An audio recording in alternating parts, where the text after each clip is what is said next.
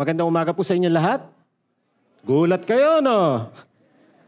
Ne, uh, the video that you've seen, uh, next Sunday po, let me just encourage you, if you have been volunteering for how many years and you're with us for how many years, we would like to thank you. Pero this coming Sunday, that will be on Feb 5, we will be having our two uh, volunteer recruitment. Mag-uumpisa po tayo on February 5 and 12. Ito po yung mga sasayna natin. We have admins, we have tech and stage, kids worship, and then on March 5, yung susunod naman po, yung mga multimedia, prayer, ushering, at saka dapat bayan. Alam nyo po, it's very important as you see. Pag tinignan nyo yung church, a lot of people, uh, a lot of work needs to be done. Alam nyo po, almost 90% po ng uh, guma- gumagala sa church, eh, no? uh, tumutulong sa church are volunteers. And we would like to encourage you, don't just be on the sideline, all right? Be part of what God is doing here in our church. Sabi nga natin, it is better together. So tignan mo yung katabi mo. Yan. Tignan mo yung katabi mo, kamaya. Yan. Oh. Katuwang mo yan. Katuwang mo yan sa pagtulong. And as you have, uh, I want you to pray for it. I want you to ask God, Lord, saan ba akong ministry? And once you have decided, next Sunday po, we will start our recruitment or volunteer recruit, recruitment.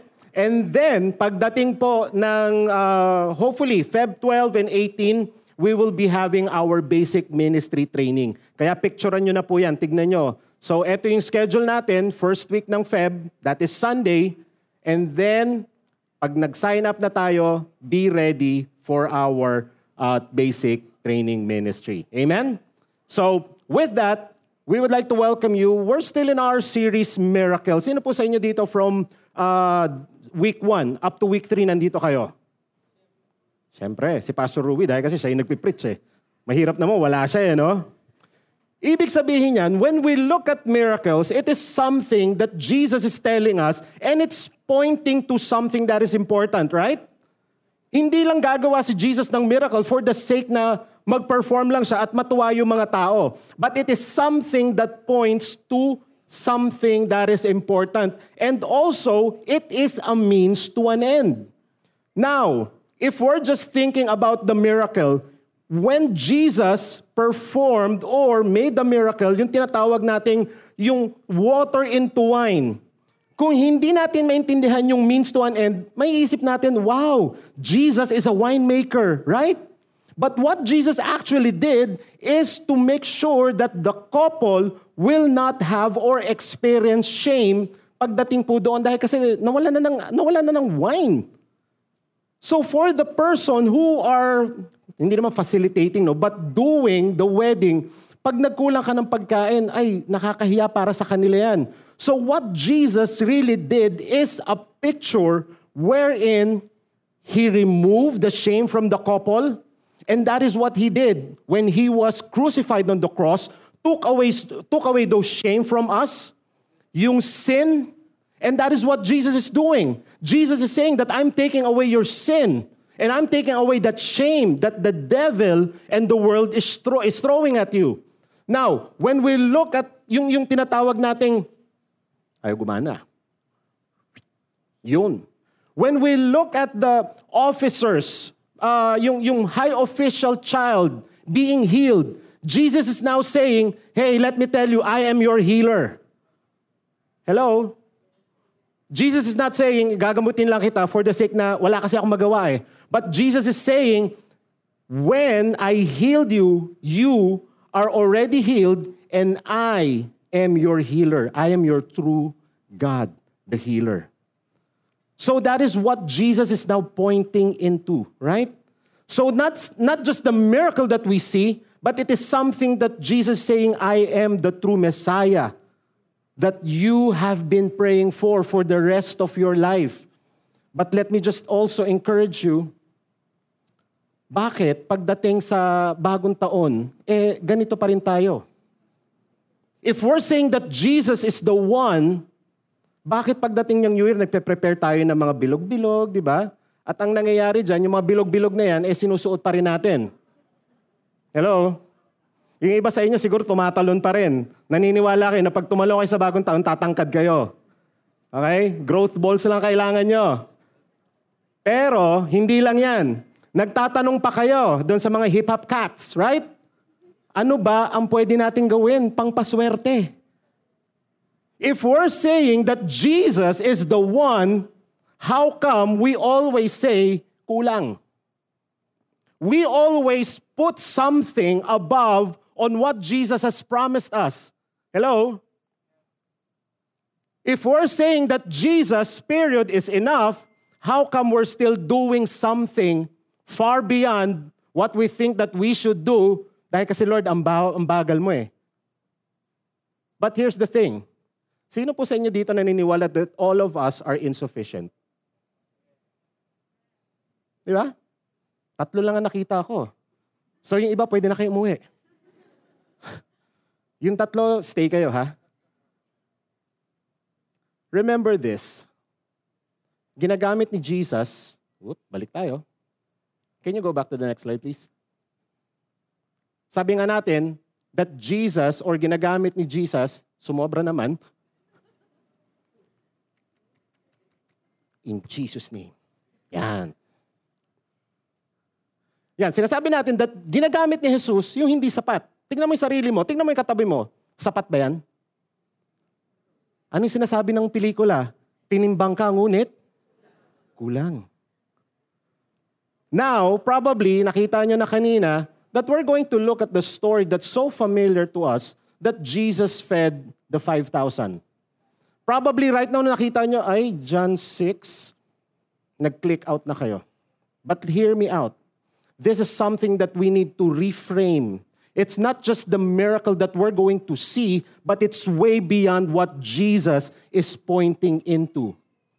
Now, if you have your Bible, and I want you to always bring your Bible every Sunday, pen and paper, sulat nyo. Sasabihin nyo, ito yung, ito yung napag-aralan namin, ito yung na, narinig ko. And I want you, as you go back home, reread, restudy, reflect, and at the same time say, ah, there's a new fresh revelation that is given to me by this specific text and verse. I will be reading in New Living Translation.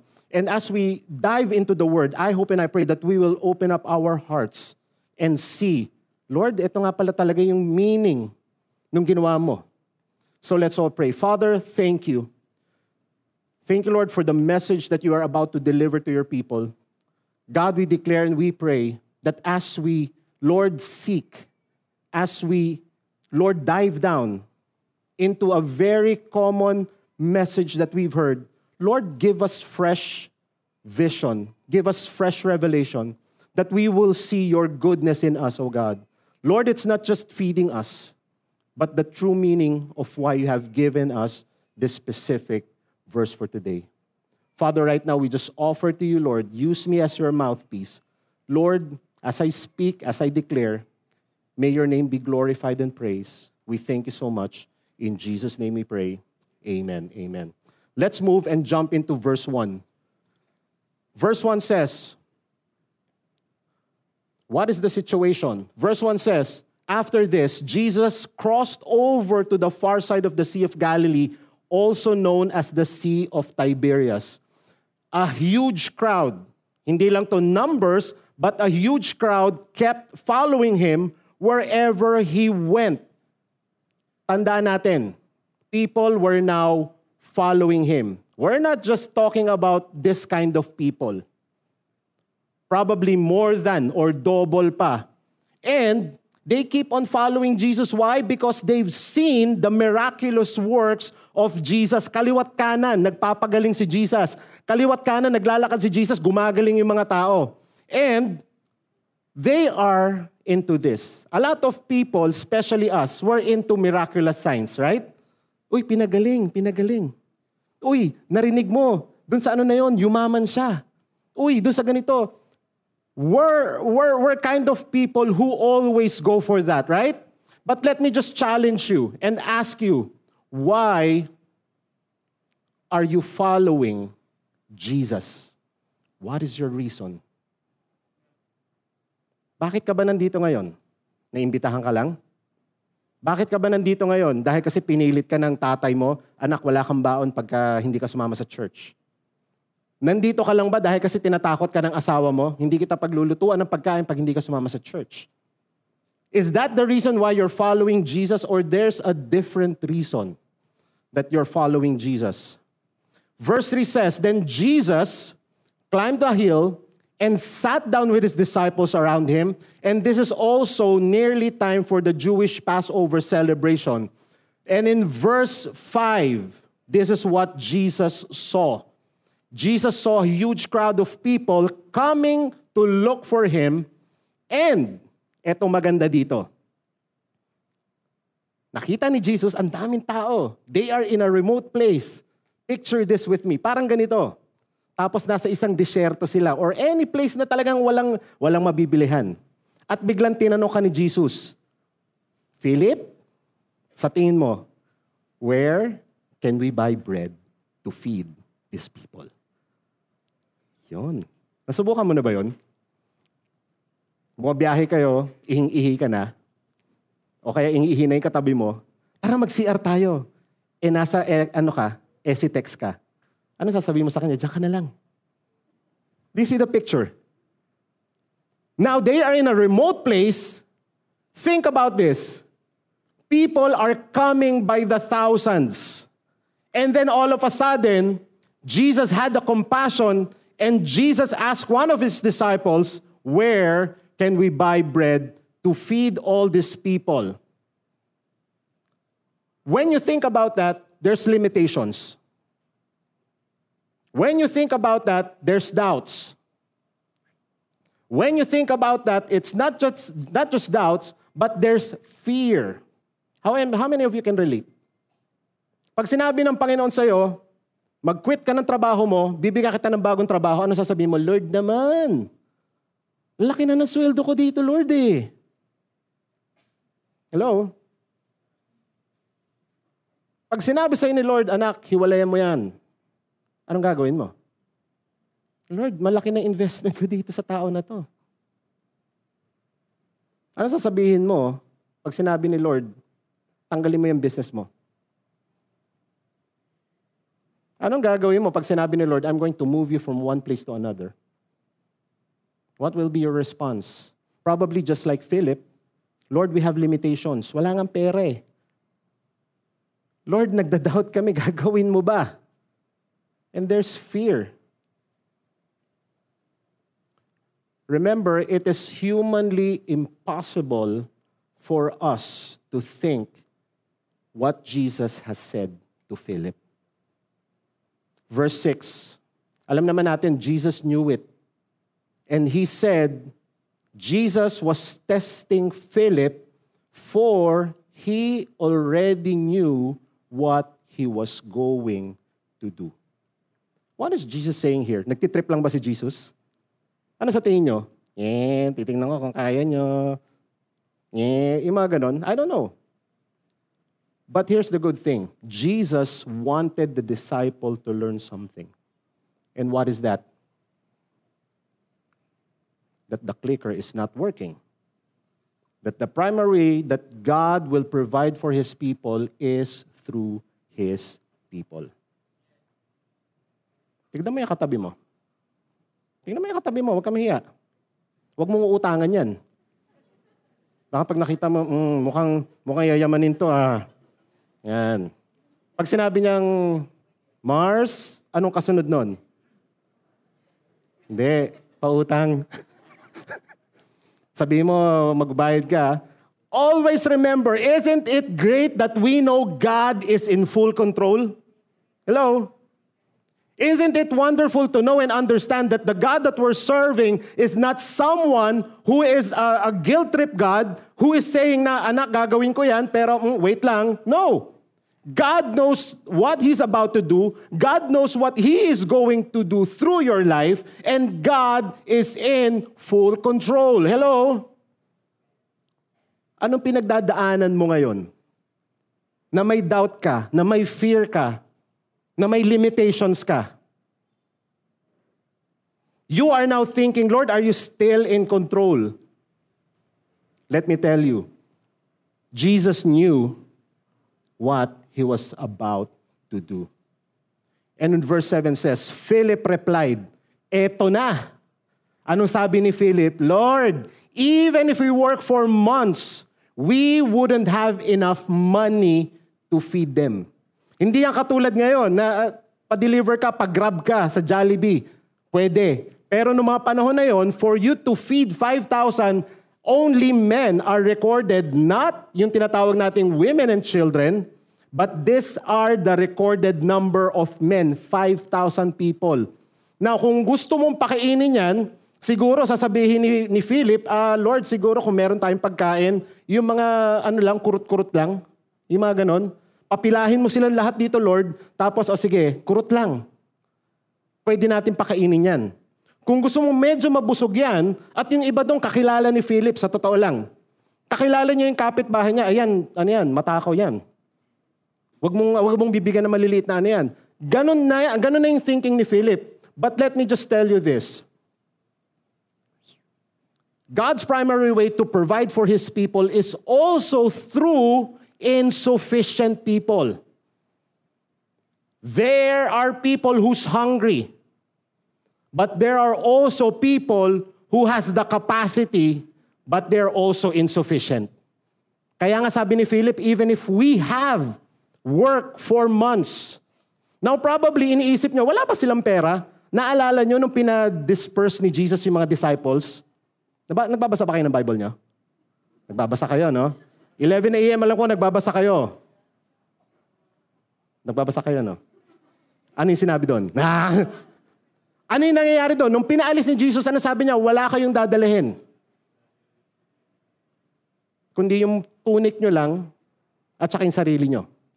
So this is the context, this is the picture. Kaya pag nandun sila, nag, nagpapagaling sila, nagpipreach sila, wala silang pera. Now here's the situation. Ito na ngayon yun.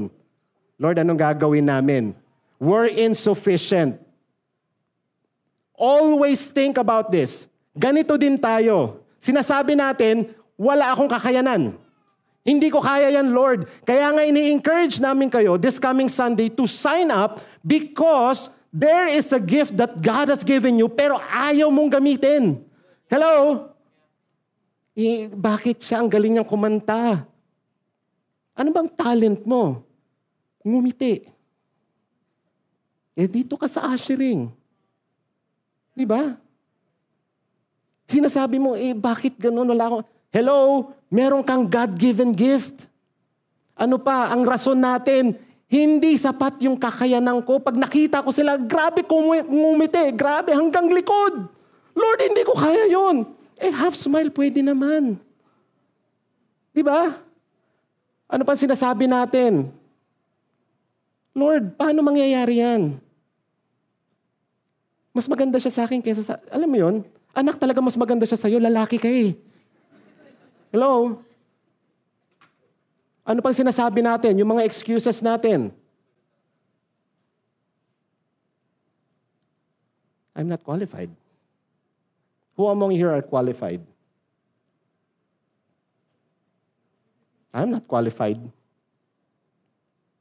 The very reason that I can speak, your pastors can speak in front, is not because we're qualified, but because we are giving what God has given us. Eto lang ah, to be honest with you, alam niyo ba kung bakit ako gumaling manermon? Dahil habang lumalaki ako, yung nanay ko sinisermonan ako. Doon ako natuto sa kanya. Kaya ganun ako galing ngayon. Ganun lang yon. Pero what we are saying here is this. Never just sit down and look at the sidelines and say, sa kanila yan. The very purpose why you're here in this church is because God has a purpose for you insufficient ka, tignan mo yung katabi mo, insufficient din yan. May kakayanan yan, meron ka rin kakayanan. May limitation siya, meron ka rin limitation. But what the Lord is saying to you right now, friends, listen to this. Are we going to be like Philip, questioning, where can we do this? Where can we buy this? Lord, kahit kahat, kalahating buwan, hindi natin magagawa yan. Remember, Jesus uses the insufficient because I am insufficient, I have no chance of being used. If I am sufficient, ano pang gagamitin sa'yo ng Panginoon? Kung puno ka na, paano ka pabubuhusan uli ng Panginoon? Hello? Uses insufficient people. That includes me. Let's look at the characteristics or yung composition ng disciples. When they are with Jesus, syempre disciples, iisipin mo, oy, mga super, ano to, super people to, right? Dahil kasi kaliwat kanan, they are, they are witnessing healing. Sila nagaganon din, gumagawa rin. Pero look at this reality, and this reality is also for us. Number one, you look at them, they're tired. The disciples were tired. Sino dito hindi pagod? Di ba lahat tayo pagod? Kaya nga iba tulog na eh. Oh. yeah. Pahinga lang. Oh. Hindi, nag, nag-intercede lang yung mga yan. Pinagpe-pray na si Lord, sana matapos na si Pastor. Huwag kayong magalala, dalawang linggo pa to. Now, they're tired. Look at this. In, in Mark chapter 6, verse 12, balikan lang natin according to Mark's account. Verse 12 says, They went out and preached that people should repent. Verse 13, they drove out, marami silang minanehong demonyo, and anointed many sick people with oil and healed them.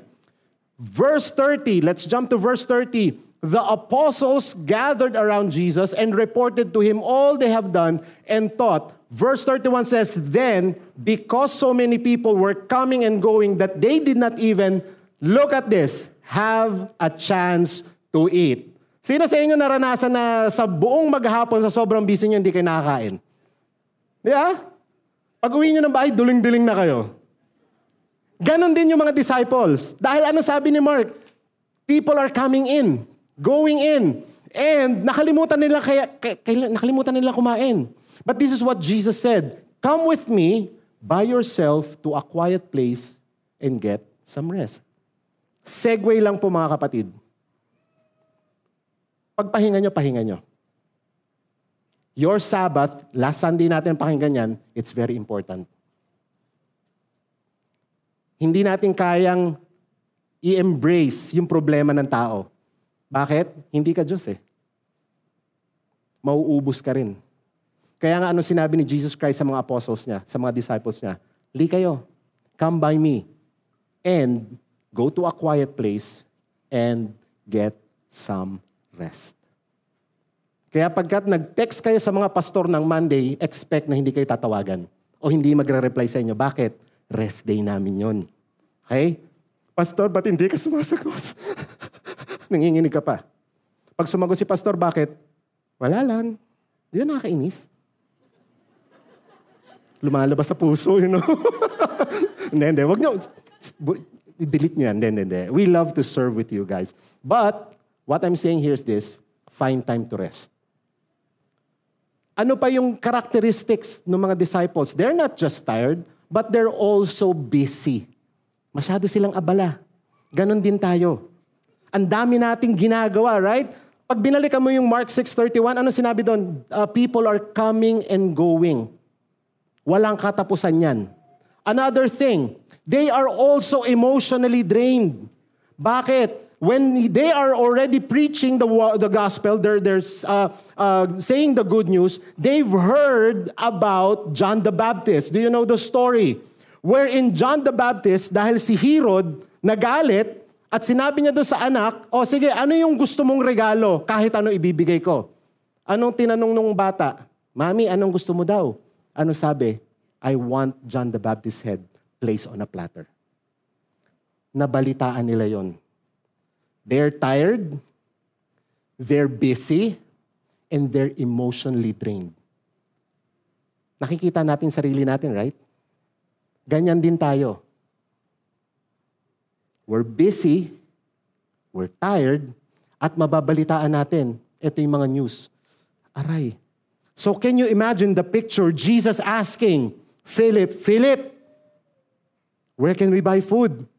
Ito ninaramdaman nila.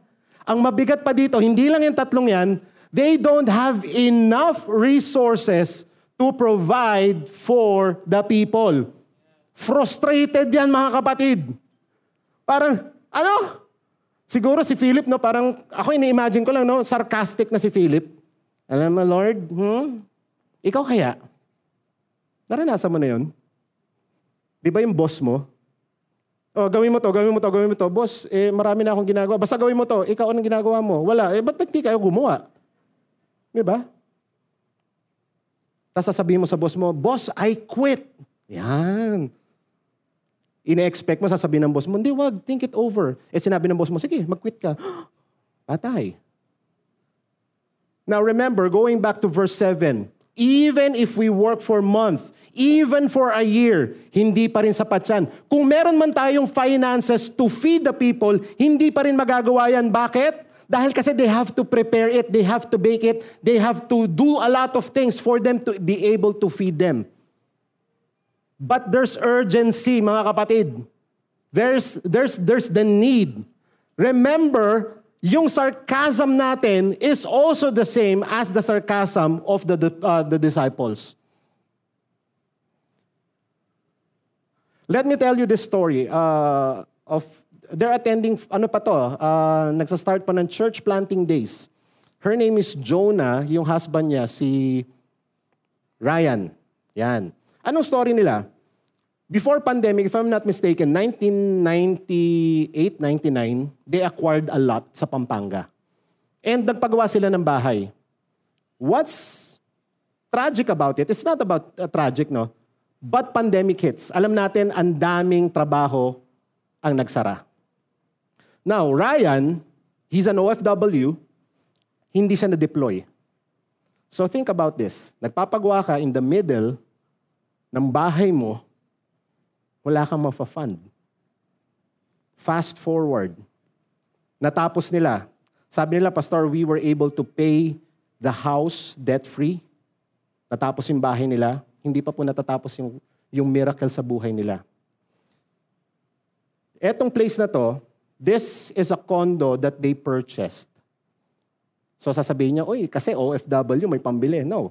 Nag-message sa akin last Friday, and this is what she said. We just secured a two-year contract para po sa Azure Condo. Aside from the monthly payment, they're paying around rough, roughly 5M, no? Kung di ako nagkakamali. And sinasabi nila, the budget, medyo iisipin nila kung saan nila gagawin or saan nila kukunin. Pero, ito yung nakuha nila. Yan. So let me just move forward. And she wrote on her Facebook uh, page entitled Once Was Lost, Now Found. She was referring to a remote control nung ano nila, aircon nila.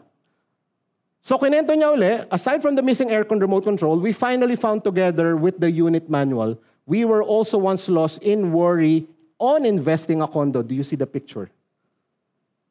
Ang dami nilang ano. Last year, I prayed for business. Ryan and I was about to purchase certain property that we can pay in cash and rent out, but Azure came out of nowhere and remember passing this to condo and told to Ryan, kesa bumili ako ng condo dyan, bibili na lang ako ng lote at pagagawa ng apartment mas sulit pa.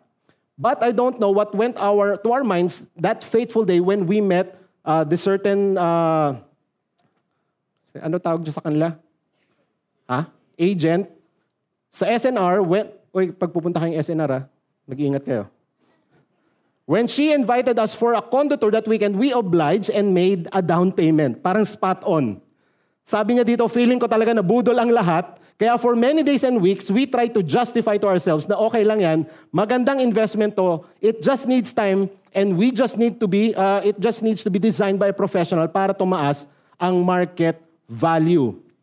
Fast forward, etong sabi niya, yesterday, actually January to, January 26, we got a two-year contract, which is yung sinabi niyang praise report, sublease, God secured a huge chunk of the monthly amortization of the bank loan. He also secured the payment for the utilities and association due. And I want to point this out. The story about the lost remote control reminded us that when we feel lost in our lives, making sense of what's happening, or wondering how we can get out of this mess, we should go first to the manual, which is the Bible. It was sent to us to guide us and assure us that God is in control.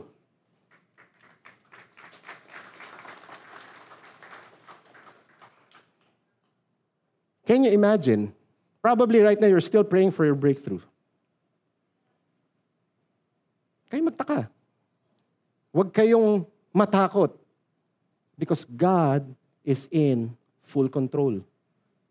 Friends, sabi nga niya hindi nila alam kung paano yung magiging arrangement nila financially. But here, beyond their wildest imagination, they have a sublease una, one year lang, pero sabi hindi, gawin na natin two years. Most of their monthly, pumasok na doon na bayaran na. Saan ka pa? We are the people that Jesus is going to use in this miracle. Insufficient people like you and me to join Him in the process. There was a, uh, there was a situation. What's the solution? Verse 8. Then Andrew. Eto na si Andrew. Si Philip, sabi ni Philip, kahit kaya kalahating buwan, Jesus, hindi natin magagawa yan. Alam niya sa opisina may mga bibong tao. Ay, may kapatid kayong bibo. Eh, ito pa mami, yung mga ganon. Ganon yan si Andrew. Ano sabi ni Andrew? There is Rudy Fernandez. Hindi nyo kilala si Rudy Fernandez? Bata pa siya, oh. A young boy. Nung tumanda, the boy. Nakuha niya na. Hindi pa rin. Ano sabi niya? There's a young boy here with, remember, what's so important about barley? Barley loaves. Anong importante dyan? Ito yung, I love you. you. Hindi, hindi. Yung barley loaf, looking at it, kung ikaw yung poorest, poorest of, the, of the poor that time, you can just bake and make barley loaves. Hello? So yung bata, pinabaunan ng nanay niya ng barley loaves dahil kasi ito lang ang kaya nila. And meron pa siyang dinalang dalawang isda. But, remember this. Anong sagot ni Andrew? Ito, Jesus, may dalawang isda, Tsaka may limang barley loaves. Pero sa tingin mo, Lord, mapapakain natin itong limang libong to. There's still doubt. There's still question. Tayo ganun din. We have the faith, the audacious faith right now. Prayer and fasting, Lord, we're declaring breakthroughs. Pero at the back of our mind, Lord, magagawa mo ba to? If you're thinking that your situation is impossible, let me tell you, God is a God of impossibilities. Hello? Kung hindi pa sinasagot ng Panginoon yung prayer mo, let me tell you, maghintay ka. Our response when we are tired, busy, emotionally drained, and don't have enough resources, we feel we're useless. Ito na yung bahala na si Batman. Lord, bahala ka na. Ito na. Na, na, na, napapansin nyo ba sa mga pelikula? Na pagka nagawa na nila lahat, nakaganon sila, tapos biglang makita nila simbahan, eh, nakaka-relate kayo, tapos may background music, tapos biglang papasok sila, umiiyak-iyak pa sila. tapos luluhod, ikaw ang pag-asa ko, Lord. Hello? Parang break glass in case of fire. Ganun ba yon? Verse 10, Tell everyone to sit down. Yan, sabi ni Jesus, paupuin mo lahat yan. So they all sat down on a grassy slope. The men alone numbered about 5,000. Then Jesus took the loaf, gave thanks. Do you see the pattern? Jesus Christ, when the disciples was asking, Lord, teach us how to pray. Ano sabi ni Jesus Christ? Our Father in heaven thanking God. And what he did, he broke it, gave it to the people, and they all ate as much as they wanted. Si God pag blines ka, hindi lang barya-barya. Si God pag blines ka, siksik, liglig, umaapaw. Kung hindi mo pa natatanggap yung breakthrough mo for this year, let me tell you, meron pang hanggang next year. Jesus is preparing our hearts and our response towards that specific prayer that we're asking Him. Hello? What's in your hands? Pastor Calio. Think about this. What are the talents that you have right now? Think about this. What do you have right now? Jesus is showing everyone that it's not about how little or much you have, it's about how much of it you are going to give Him. May mga time minsan we're holding into something that God is telling you, let go. Let go of that illicit relationship. Let go of that wrong business that you are holding to. Let go of those things that uh, God is saying, hey anak, hindi tama yan. Trust me. Trust the process. God will always give you what you need just the right time. Hello, not your time, but God's time. In the onset, pwedeng gawin ni Jesus Christ nung pag nakita niya yung, ano, yung 5,000, pwede naman niyang hanapin mo yung bata na yon. May meron siyang baon eh, kunin natin. Pwede niyang gawin yun or pwede niya sabihin, in Jesus name. Ah, siya pala yun, ano? In my name. Lalabas na yung ano, Lalabas na yung pagkain. But bakit ginawa ni Jesus Christ to? Because Jesus is pointing into something that is important.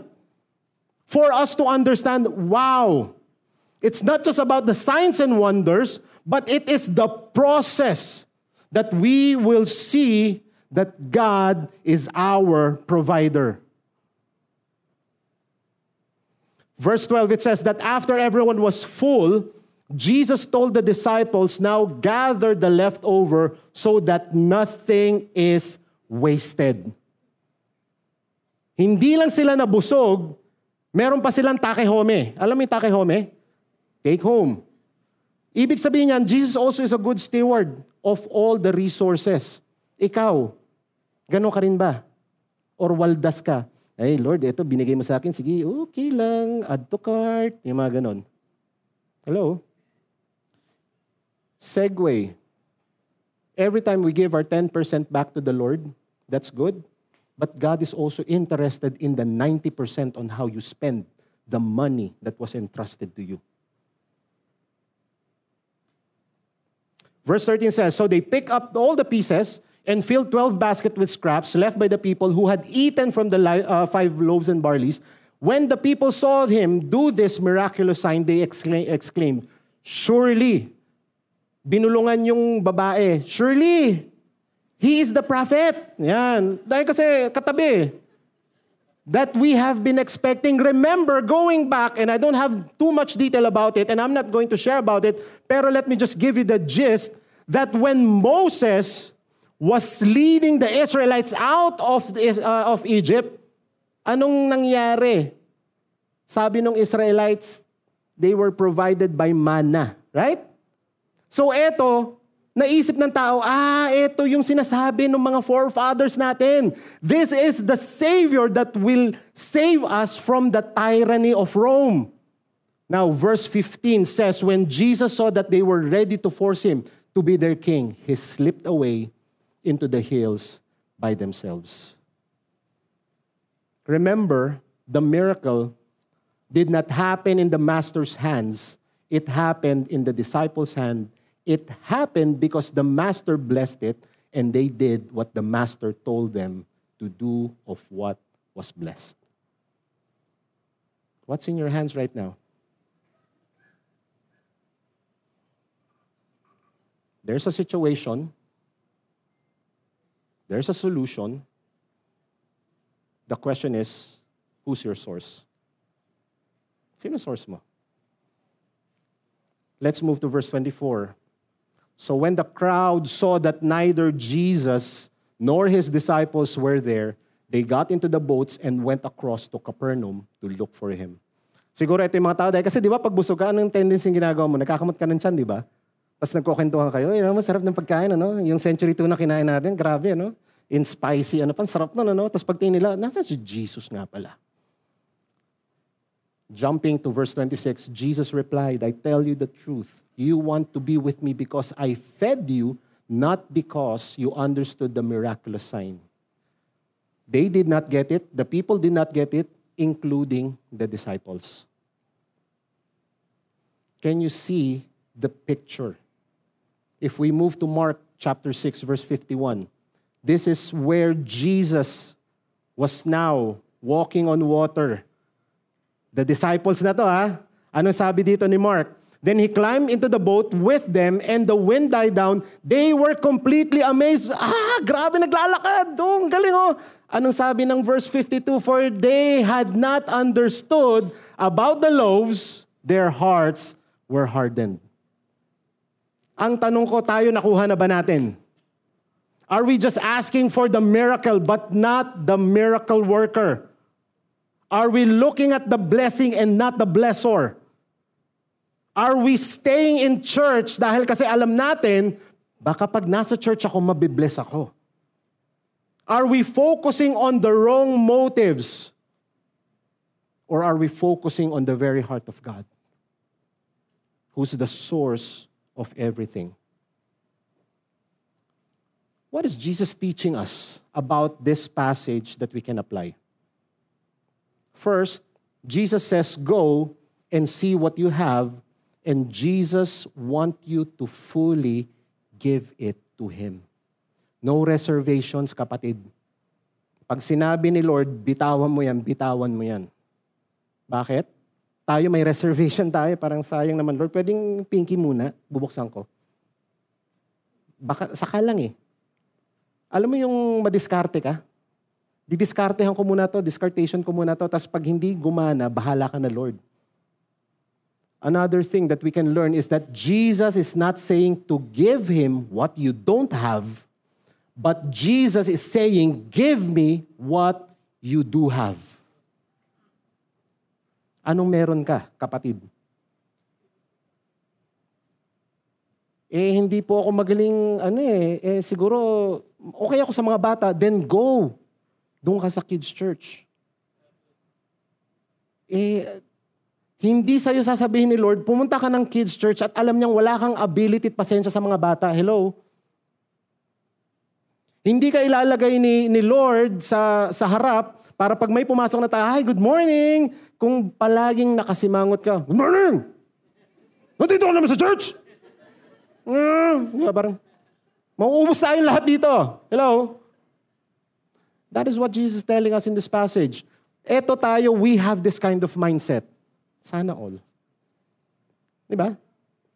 Ano sinasabi nila? If only I have more time, parang siya. Ah, sana all. If only I have more talent, magsaserve ako. Pero wala eh. If only I have more gifting, then I will be giving myself to that specific time. If only I have more money. Hello, sino sa inyo dito gusto maraming pera? Yan, tatlo lang tayo uli. So, yan. Uh, sorry, late na. Sorry, wala na. Tapos na. If only I have more education. Hello? If only I have more of, of, of etc. Sinasabi natin sana all. But let me remind you, God is not asking what you don't have, but God is asking what you do have. Hello? Are you with me? Baka pinipilit mo yung isang bagay na sinasabi ni Lord, anak, wala talaga eh. Kahit anong gawin mo. Dahil kasi nung nagsaboy ako ng ganda ng boses, tulog ka anak. So pagtsagaan mo na lang yung smile, okay na yan tanggalin na natin yung mentality na sana all. We cannot and we will never measure ourselves with other people. Every time we measure up with other people, we fail and we get frustrated. And we end up what? Saying, Lord, insufficient ako, Lord. Remember, Jesus is not asking what you don't have, but Jesus is asking what you do have because Jesus is going to do something extraordinary with what you have.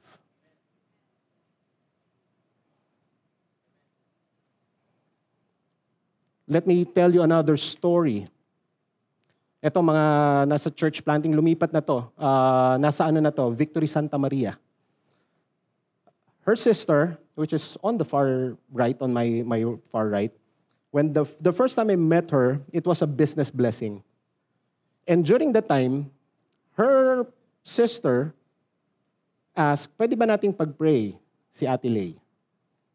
So sabi ko, sige, uh, after ng ano natin, ng uh, business blessing.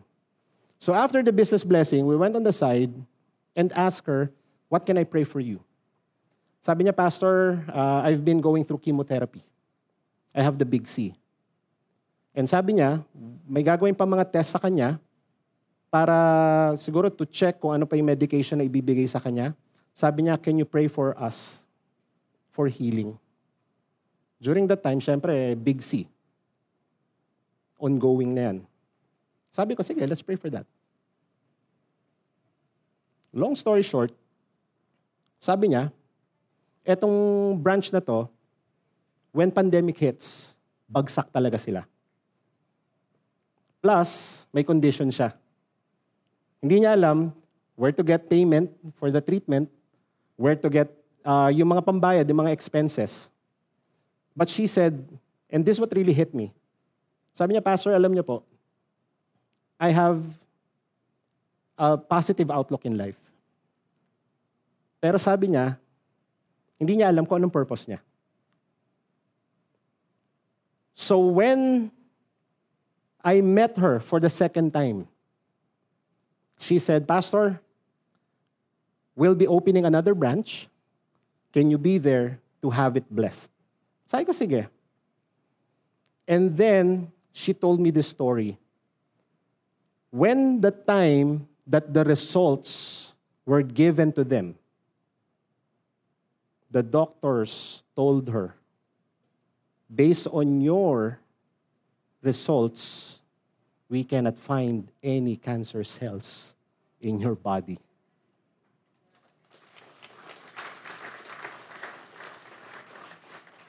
Hindi lang po nagtatapos dyan.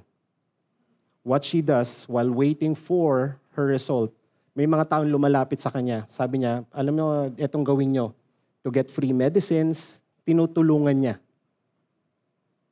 And that business, second business, did not end there.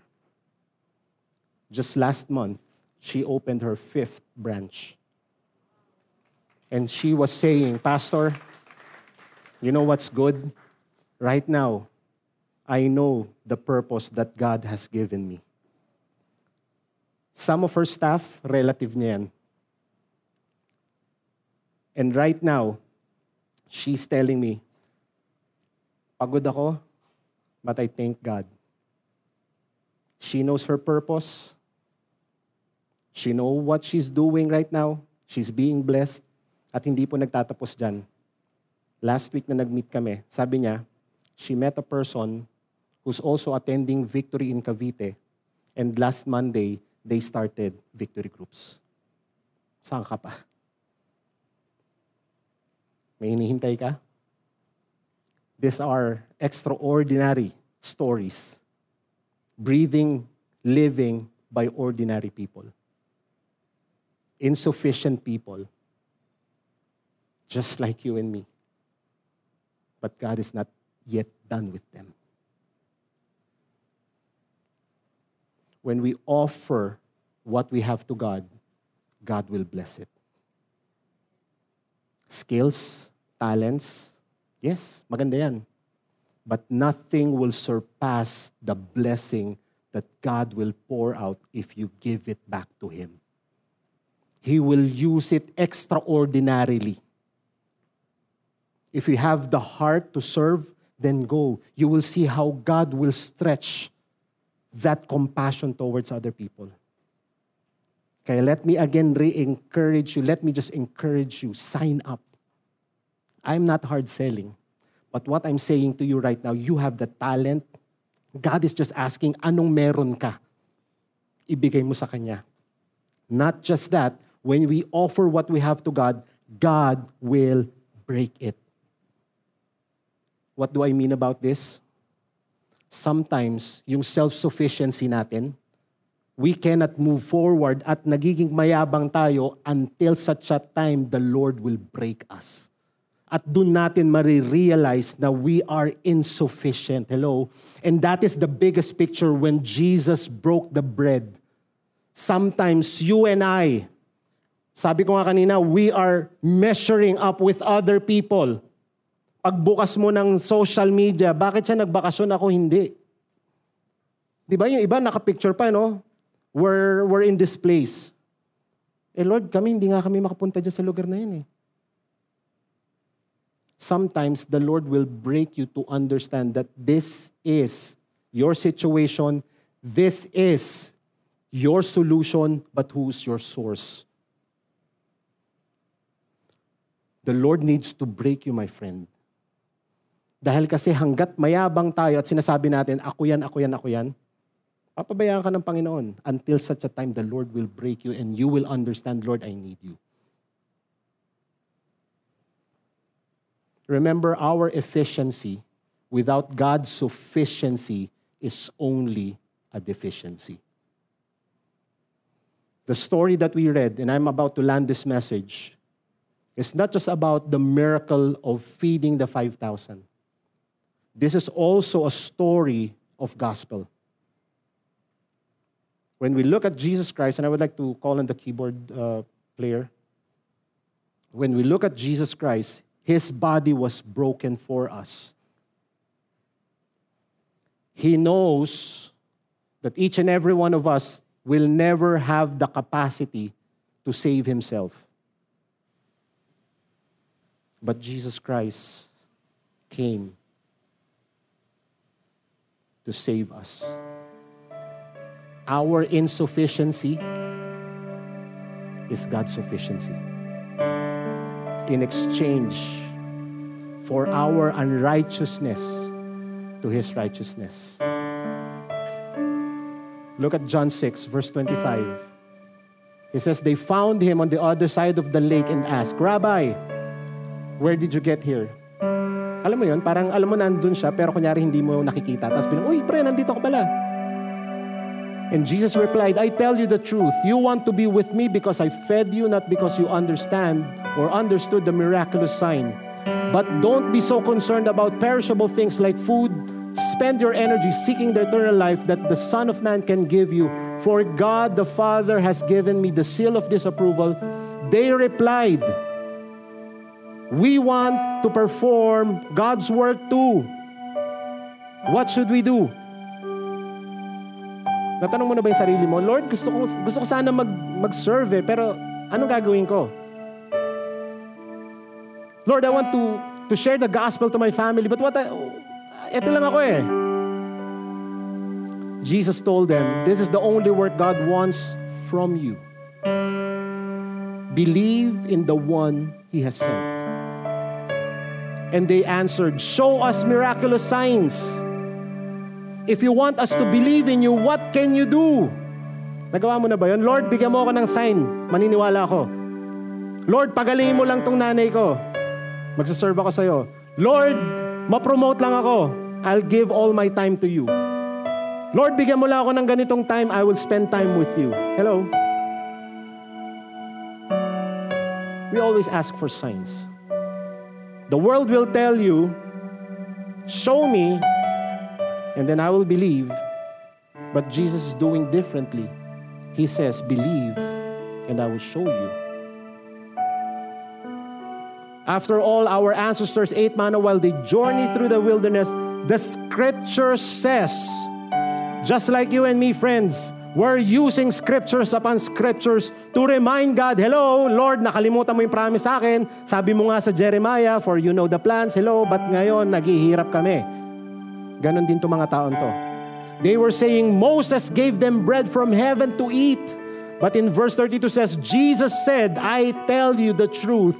Moses didn't give you the bread from heaven. My Father did, and now He offers you the true bread from heaven.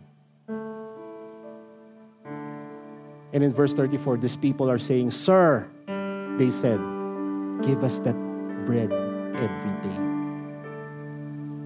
And Jesus replied, I am the bread of life. Whoever comes to me will never be what? Hungry again. Whoever believes in me will never be thirsty. Hanggang ngayon, kapatid, ano pa rin yung nahabol mo? Are you still hungry for power? Are you still hungry for fame, for title, for the, the things that you wish you have?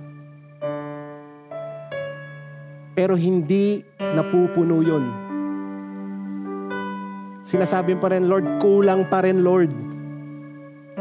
Lord, if only I can have this kind of amount of money, okay na ako.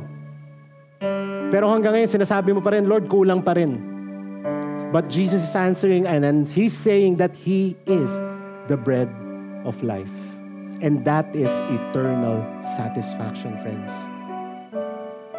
Probably we're chasing temporary things that will always make us hungry for more and thirsty for more.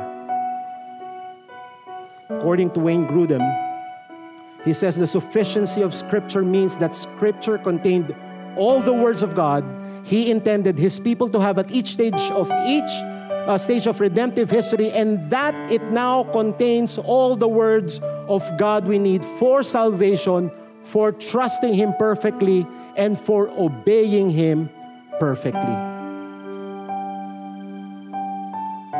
As we end, remember Jesus is the bread of life who will completely satisfy our hunger forever.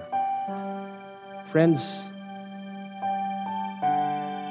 as we've seen the story, it's not just about feeding the 5,000 and making them okay. It's about you and I asking for the true bread of life, and that is Jesus Christ. And my challenge this morning if you are still thirsty for things that this world is offering, Jesus is knocking at your door and say, "Let me through." Because I will give you what you're looking for and you will never hunger and thirst. Can I invite everyone as everyone's eyes are closed and heads are bowed? Between you and God, the, the situation here is this it's God talking to you. Don't resist. Allow the move of the Holy Spirit. If you're here in this room right now and you don't have that relationship, genuine relationship with Christ, I want you to boldly raise up your hands and say, Pastor, I need Jesus Christ. I see those hands. Thank you for those hands. Yes, thank you for those hands. Thank you for those hands. This is not about religion, friends. This is not about you stepping in and say, ah, mas okay tong church na. No, no, no. It's a relationship with Jesus Christ. And if you're lifting your hands right now, I want you to follow this prayer. Heavenly Father, I pray that I am a sinner and I'm asking for your forgiveness right now in the name of your Son Jesus. I ask that you come into my life, that you cleanse me from all of my sin, that you erase all the things that I have done and receive me to your loving hands.